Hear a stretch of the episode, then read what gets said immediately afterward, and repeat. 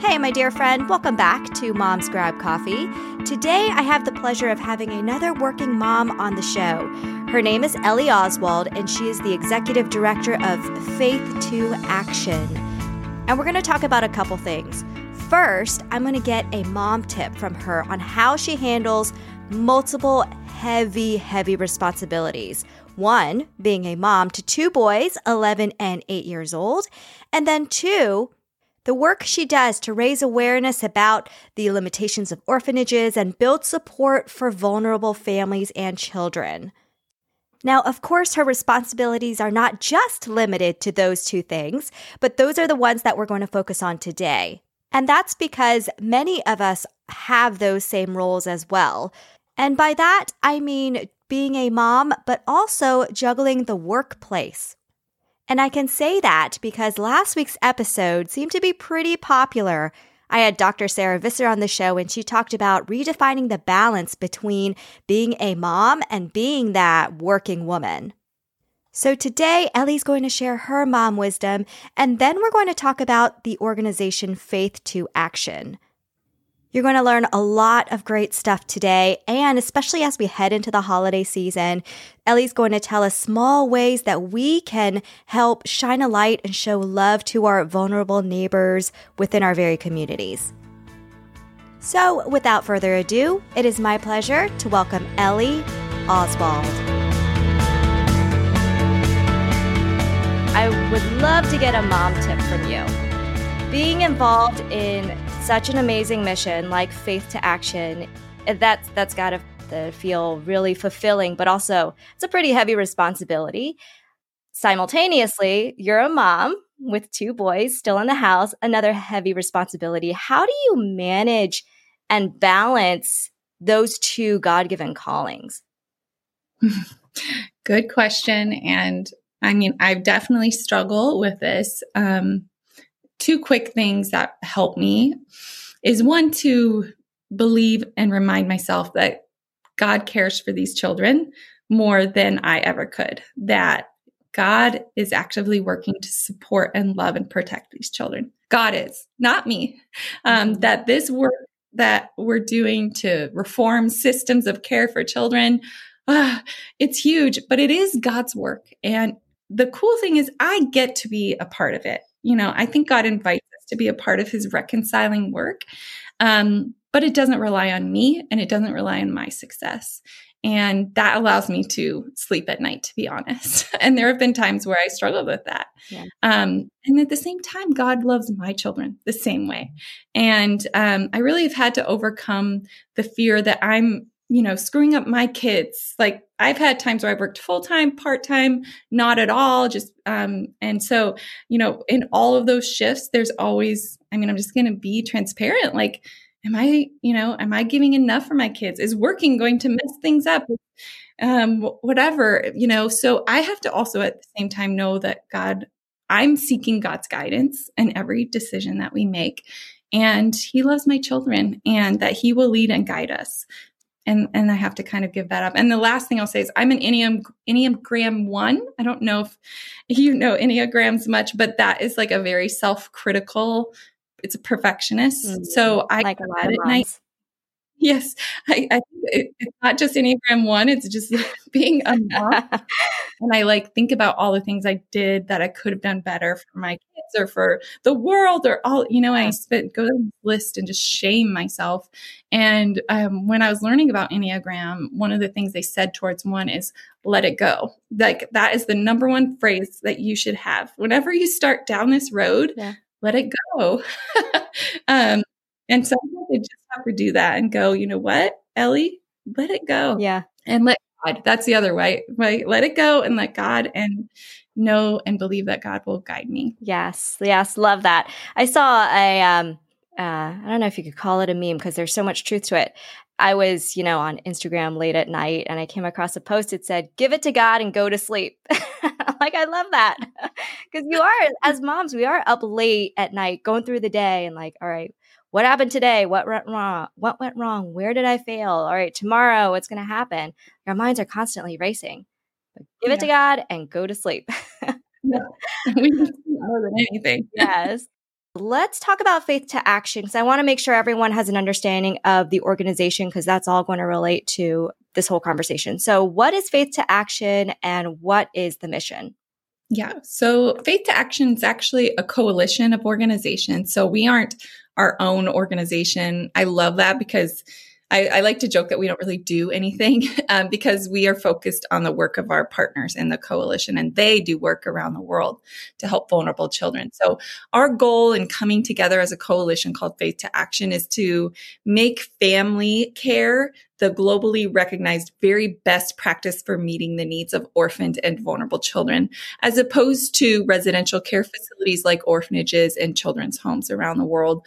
Um, our coalition recognizes that families are very important for the development of children that children belong in families um, that family provides the safe and loving context for um, a child to experience the belonging the identity the emotional support um, to, to develop into um, healthy adults. So our coalition really focuses on educating and mobilizing individuals churches, faith based organizations who are trying to serve and really respond to the biblical mandate to care for the orphan um, and to do that with excellence, to do it utilizing best practices that are um, evidence based and and the research that really shows us what is working well for these children and their families. So when you say family care, are we talking about blood relatives? I mean, what does that exactly mean?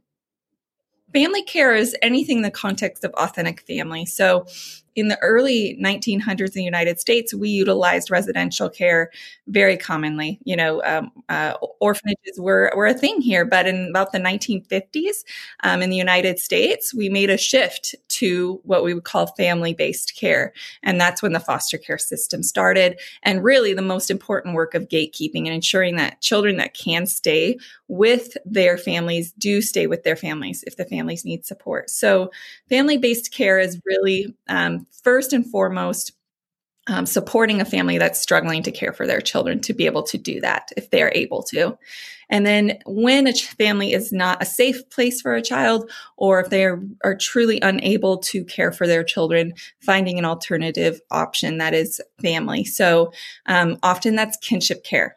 Around the world, kinship care is the most common alternative form of family care. Um, so that'd be grandma, auntie, older siblings, taking in a child um, that is already a part of their kinship, their family, their friends, that kind of thing. Um, and then the next layer would be looking at is there a temporary family that needs to care for this child while we're looking for a long term placement? So that would be foster care. There's some other kind of forms of that globally.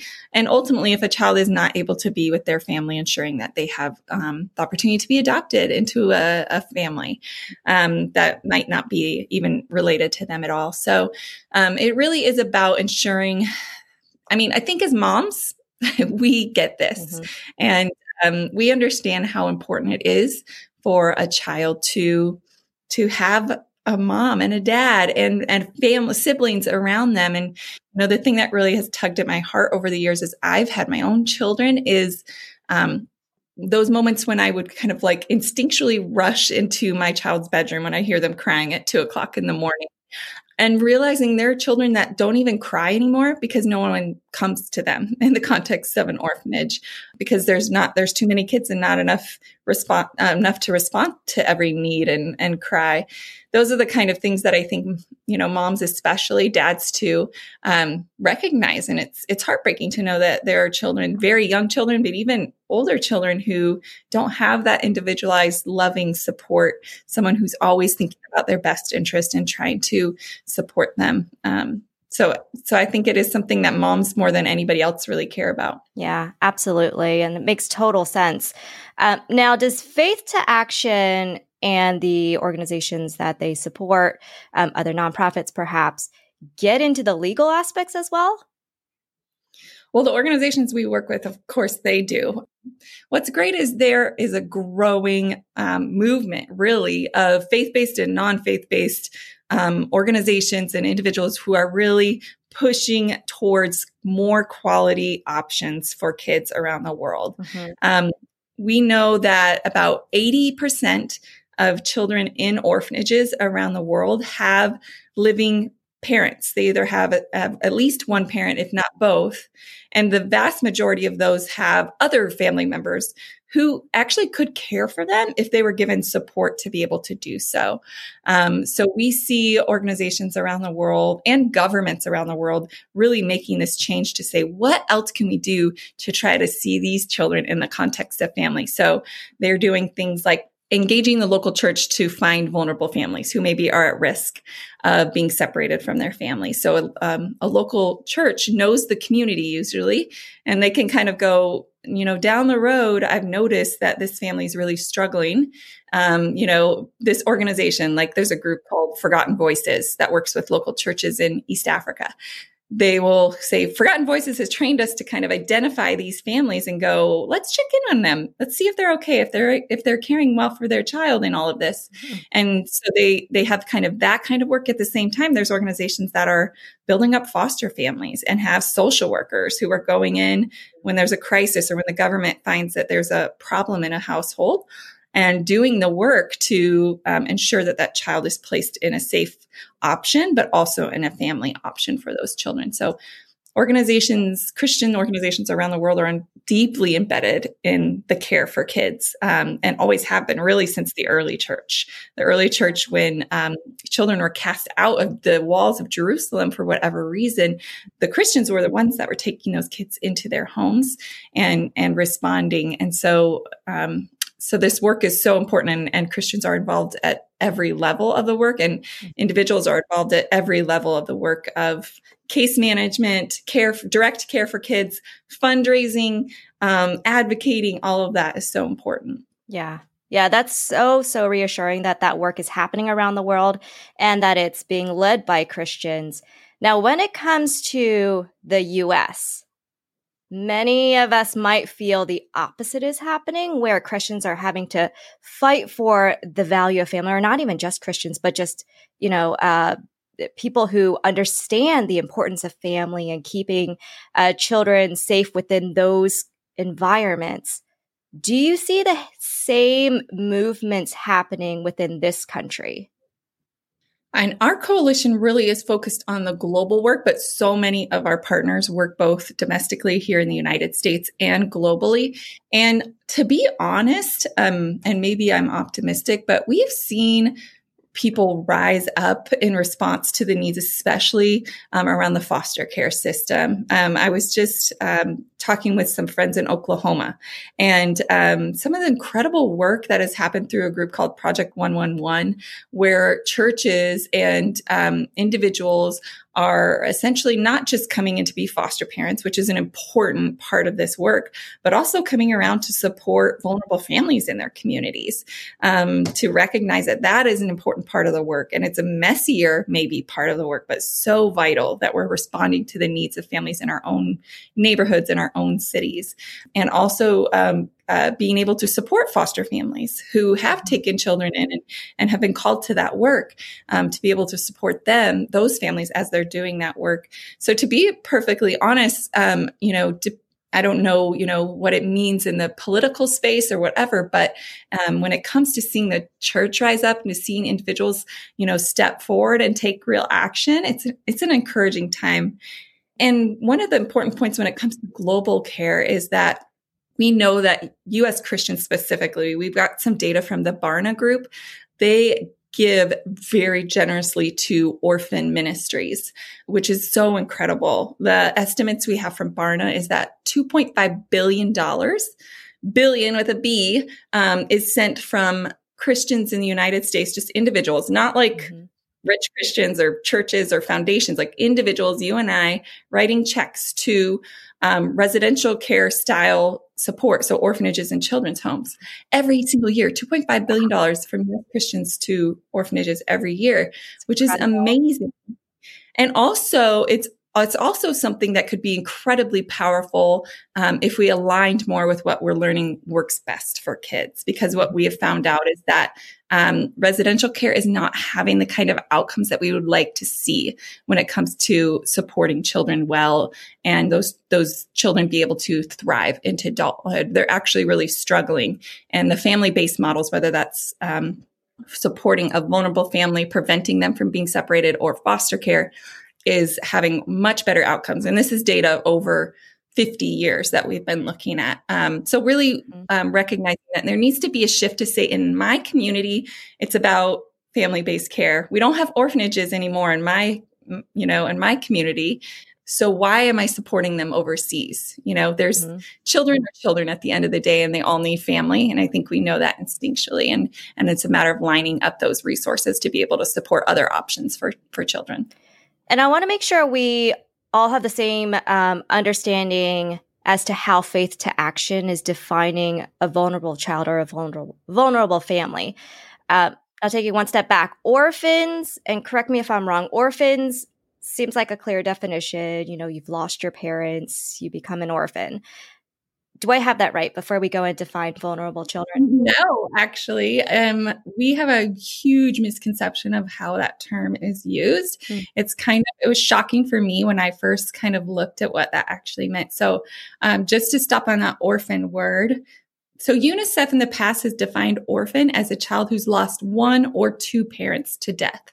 Mm-hmm. So uh, when you see this huge number of orphans, right now that number is 140 million orphans. Um, and when you hear terms like the orphan crisis, um, that is referring to that huge number of children that have been categorized as orphans. And you'll look, if you Google, you know, orphan organizations, they will have that. It's either 153 million or 140 million is the most recent number. And, but the thing is that most of us wouldn't necessarily call a child being cared for by a single mom an orphan. Um, we definitely would not in the United States.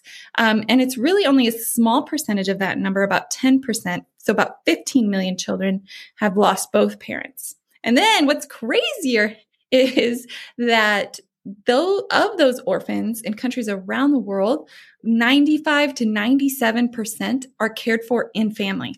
So orphans are actually cared for in family. Um, that would you know, be like, like extended family? Yes. Okay. Yeah. Or the other parent. because oh, again, okay. that number yeah. it could be the mom's caring for it or the father, um, the surviving parent or a family member. Mm-hmm. Um, so that term and how we've kind of rallied around it is is really a misnomer. And yeah. what we know is most orphans live with families, which is wonderful hmm. um, because we know that families provide better, even very poor families provide better outcomes for children's development, um, holistic development. Um, but the next question is for often for many of us is who are the children who are in orphanages if they're not orphans? Mm-hmm. And that's where that recognition that most children in orphanages aren't orphans. And the reasons that they end up in orphanages are um, other vulnerabilities. And that's why we use that term vulnerable mm. children. Because we've, not we, but research over decades have started to recognize there are other indicators, other vulnerabilities that are more important. Yes, mm-hmm. being an orphan is a vulnerability for sure, but we've recognized there are other vulnerabilities that are even more important when it comes to a child's ability to develop, you know, holistically, spiritually, emotionally, socially, physically. Um, and those are things like like poverty, extreme poverty. so that one mm. starts to feel overwhelming, right? Um, access to education, whether or not they have a disability or maybe uh, their parents have a disability, that is another really important indicator. Children um, who have disabilities or their parents have disabilities are much higher vulnerability than other children around the world. Um, and so these are the things I think we need to think about. But I think we also need to go as a as a Christian, I'm responding to the biblical call to care for the orphaned and vulnerable child. Something I think that's really interesting is that uh, throughout Scripture, and again, I'm my background as a is a pastor, so mm-hmm. so let me go in those weeds for a little bit. But in Scripture, we see orphan and widow almost always together. Uh, there's only a few very limited exceptions, but it's always the orphan and the widow. And in the biblical times when these things were being written, um, orphan and widow could be connected as a unit. So it was the orphan with the widow. So essentially, it's this idea of the fatherless, um, because not having a father, not having a husband in that culture was a huge, extreme vulnerability. Mm-hmm. So, you know, as we've interpreted orphan and widow, we kind of have a ministry for the orphans and a ministry for the widows separately. But really, I, I think if we were trying to stick to that biblical idea or at least question our current ideas, we have to recognize that this is probably talking about single moms taking care of their children. Yeah. Um, and, and it kind of changes the the way that we're responding to it. That's really interesting and insightful. I mean, I think the majority of people think orphans are okay. Well, you don't have both parents, but it makes a lot of sense as you um, explain it. Uh, so many moms, I'm sure, who are listening want to help. They they love the organization. They want to, you know, support and love their neighbors and children even around the world. But many moms are also really overwhelmed with the responsibility that they already have. So, what are some small things that moms can do to start, uh, you know, radiating the value and importance of family care and to help and love their vulnerable neighbors in their own communities? Yeah. Yeah. I think um, moms actually do so much. Yeah. actually, I think I saw some recent information that said that in like a family unit, um, the the wife is usually making most of the charitable decisions. Mm. So we have more power in this charitable space, I think, than we realize sometimes. Um, but anyways, uh, so a couple of things, kind of simple things, and um, one is to be an educated donor. So you know, lots of things can pull at our heartstrings, and there's so many needs out there. Just encourage you, especially with this call to engage children who are without what, what, what I would say children without parental care. Such an important area um, that we as women or as, as mothers often feel drawn to is to just be an educated donor, look into what an organization not is the greatest sob story, but the one that really seems to know what they're doing and to be making an impact and get behind that kind of work. Um, and we're always happy to help Faith to Action. That's a big part of what we do is help people understand what organizations might be a good fit for them. And we don't have any real um, motivation, um, but we do know a lot of great organizations around the world that are doing really great work for orphaned and vulnerable children. So be an educated donor, spend some time, you know, kind of looking into things and even your current donors if you have current organizations. That's one. The other is just talking to people about it. We have a cultural assumption in America and globally that an orphan needs an orphanage. Like that's mm-hmm. the solution. And I think what we've talked about today is that um, an orphan needs a family, a safe and loving family, and really kind of overcoming some of the disinformation um, or kind of misconceptions that we have that we've been talking about. Like, what is an orphan and who's actually in orphanages, and what are some solutions beyond the orphanage that actually can have better outcomes? So, just talking to a friend or a church community or even on social media talking to your children about this kind of information. So um, you know my kids often they're like what do you do mommy? And i'm like you know i try to make sure my job is to make sure kids um, have safe and loving families. And they are like, of course, that's so sad that a, a child wouldn't have a family. I mean, it touches their little hearts to imagine that. And they can get motivated to be a change maker in the world. Um, so I just encourage you to talk to people about it. I listened to this podcast and I heard this weird thing. What do you think about it? That's really important that we kind of overcome this these misconceptions that have led to an over reliance on orphanages and children's homes. Mm-hmm.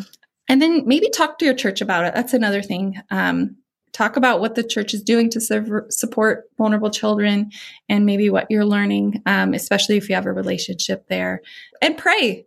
Pray for children and families actually we have we're seeing for the first time ever and in not ever for the first time in, a, in decades an increase in extreme poverty globally which again i said earlier that is one of the really important indicators for a child's vulnerability. So it's a it's a rough time for families struggling to care for their kids um, and if there's a specific vulnerability that's on your heart children with disabilities globally a hot, uh, the it's it's so sad how what percentage of children with disabilities end up in institutions. And some of the less wonderful institutions because they you know they spend their time in beds. Um, uh, some of you know some some pretty horrific situations but often not getting the kind of stimulation they need to be able to develop. And um, so praying and praying as a family together is a really powerful and important way not only to to lift these these families and children up to god um, but also to encourage your children to love and care for the most vulnerable in our world.